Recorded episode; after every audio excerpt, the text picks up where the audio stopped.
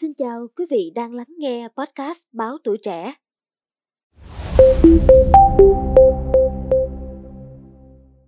Thưa quý vị thính giả, người Việt Nam ngày nay, nhất là thế hệ trẻ, không ủng hộ việc tiêu thụ thịt vật nuôi cảnh vì ngày càng có nhiều người nuôi thú cưng, coi chó mèo như là một thành viên không thể thiếu trong gia đình. Những chủ thú cưng tại Việt Nam hết sức đau lòng khi chó mèo của họ bị trộm cắp và giết hại trong các lò mổ. Bên cạnh đó, số người bỏ ăn thịt chó ngày càng nhiều. Biểu hiện dễ nhận thấy nhất là các lò giết mổ, các phố thịt chó rơi vào cảnh ế ẩm, vắng khách và phải bỏ nghề. Khảo sát của chúng tôi cho thấy các phố từng nổi tiếng với việc buôn bán thịt chó ở thành phố Hồ Chí Minh như là ngã ba Ông Tạ, Tân Bình, chợ xóm mới Gò Vấp, ven đường Phạm Văn Bạch, nơi tiếp giáp giữa phường 15 quận Tân Bình và phường 12 quận Gò Vấp, từng là những địa điểm nổi tiếng về thịt chó tại thành phố Hồ Chí Minh. Tuy nhiên, thời gian gần đây, việc tìm được một quán thịt chó tại những địa điểm này ngày càng trở nên khó khăn. Tìm đến một số hàng quán thịt chó trên đường Cống Quỳnh, quận 1 thành phố Hồ Chí Minh vào giờ tan tầm, không khí mua bán cũng không hề tấp nập. Thịt chó đã chế biến và chưa chế biến được bảo quản trong những chiếc tủ kính. Trong quán chỉ có 2 đến 3 người khách. Rất là ế chứ không phải là ấy đâu mấy bữa bán còn rai rai được chứ giờ bán không được rồi. Trước thì à, tôi bán nhiều lắm, cũng được, ngày cũng 7 8 con. Giờ là không có bán được. Có bữa bán được một hai con, có bữa là không bán được con nào luôn. Là giảm khách đi rất là nhiều. Từ năm 2018, Hà Nội đã kêu gọi và vận động người dân từ bỏ thói quen ăn thịt chó mèo. Năm 2021, Sở Nông nghiệp và Phát triển Nông thôn cũng đưa ra ý tưởng cấm bán thịt chó ở các quận nội thành. Vậy liệu việc cấm này có dễ thực hiện hay không? Thực vậy, Hà Nội sẽ là thành phố nói không với thịt chó mèo. Đề xuất này tiếp tục nhận được nhiều sự quan tâm góp ý của người dân, các chuyên gia.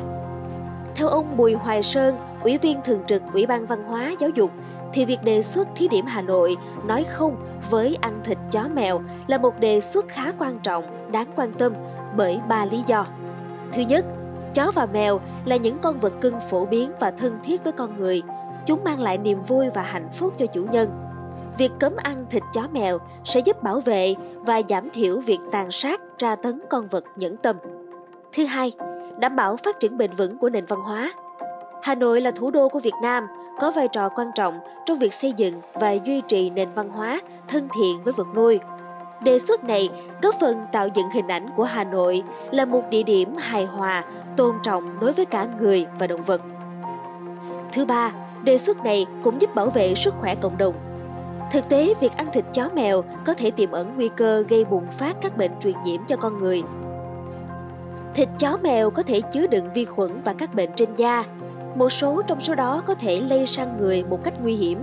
Việc cấm ăn thịt chó mèo giúp bảo vệ sức khỏe cho cộng đồng và tránh tiềm ẩn các nguy cơ dịch bệnh. Tuy nhiên, việc ăn thịt chó mèo là một thói quen đối với nhiều người. Nên để thực hiện đề xuất này thành công, cần có sự phối hợp giữa chính quyền địa phương, các cơ quan quản lý, tổ chức bảo vệ động vật và cả cộng đồng.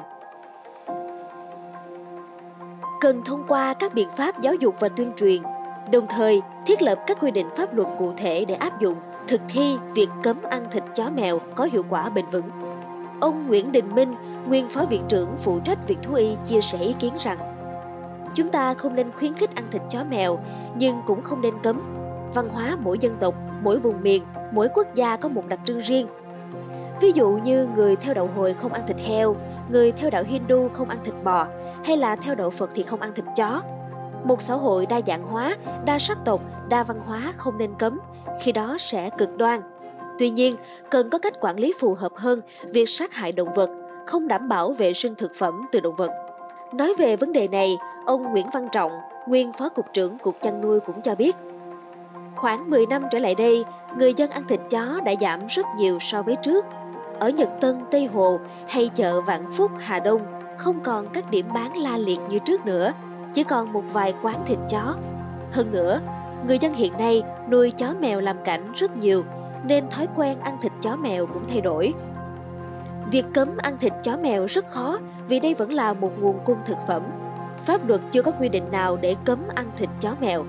Chỉ có thể tuyên truyền khuyến cáo người dân sẽ giảm dần ăn thịt chó. Đối với hàng quán cũng chỉ quản lý về mặt an toàn thực phẩm, không thể cấm người dân buôn bán. Thưa quý vị, mặc dù số người ăn thịt chó đã giảm nhiều so với trước, nhưng vẫn có những tín đồ của món này, trong khi họ có thể chưa biết rằng ăn nhiều thịt chó dễ suy gan, thận, tăng huyết áp, thậm chí dẫn tới tai biến, vỡ mạch máu não. Lương y Hoàng Duy Tân, Hội Đông y Việt Nam nhấn mạnh, trong Đông y, khẳng định thịt chó thuộc tính nhiệt và có tác dụng bổ dưỡng mạnh. Do vậy, sau khi ăn nhiều, người lớn tuổi hoặc những người mắc bệnh huyết áp dễ bị tăng huyết áp, thậm chí là dẫn tới tai biến, vỡ mạch máu não. Thịt chó là loài thực phẩm ôn bổ, dễ trợ nhiệt, bốc hỏa. Những người cơ địa nhiệt, dương thịnh, hỏa vượng không nên ăn. Người có bệnh liên quan mạch máu não, bệnh tim, người cường tuyến giáp trạng mới ốm dậy không nên ăn thịt chó. Với thai phụ, nếu ăn thịt chó có thể khiến axit uric tăng lên dẫn đến nguy cơ cao về sản giật và tiền sản giật. Thịt chó không phải là món ăn thích hợp cho những người kém chịu nóng, táo bón, khó ngủ. Những người cao huyết áp hay bị mẩn ngứa, mụn nhọt cũng nên hạn chế món này. Đặc biệt khi ăn thịt chó, cần kiên kỵ với nhiều món khác nhau. Đặc biệt là thịt dê vì thịt chó tính cam ôn, dê tính đại nhiệt. Khi hai thứ gặp nhau sẽ sinh ra chứng tích thực, thức ăn khó tiêu, sẽ tích nhiệt, sinh ra chứng tả lị. Kiêng tỏi khi ăn với thịt chó vì tỏi vị đại tân là rất cay, tính đại nhiệt, rất nóng. Kiên ăn với lòng trâu vị ngọt, tính hàn. Cả hai thứ đều tương phản với thịt chó. Nếu ăn lẫn, dễ sinh đau bụng và tả lị.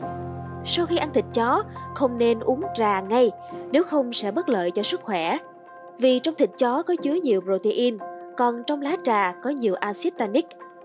Nếu như sau khi ăn thịt chó mà uống ngay trà thì axit tannic trong lá trà kết hợp với protein trong thịt chó tạo thành một chất có tên là tanabin.